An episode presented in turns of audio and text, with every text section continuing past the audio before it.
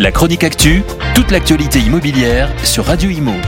En partenariat avec Regus, des espaces de travail adaptés à chacun. 2,5 millions, c'est le nombre de Français qui vivent à l'étranger, selon le ministère de l'Europe et des Affaires étrangères. Qui sont ces expatriés pourquoi ont-ils quitté l'Hexagone?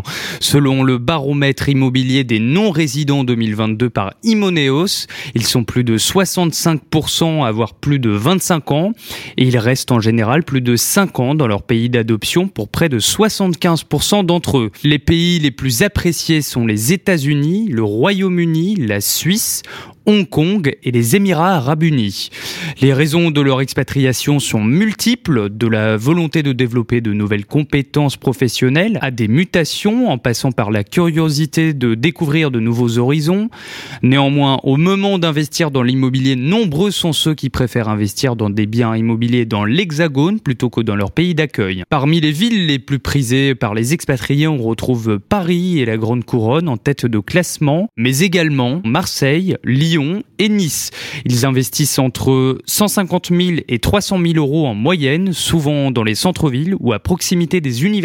Pour ce qui est des raisons invoquées pour euh, cet achat immobilier, il s'agit de préparer un éventuel retour, mais également de léguer un patrimoine aux enfants ou encore s'assurer une belle retraite. Pas question pour autant de laisser leur investissement en jachère. L'investissement locatif est privilégié par les expatriés qui profitent des taux d'emprunt intéressants, des avantages fiscaux et d'un marché de l'immobilier français toujours relativement dynamique.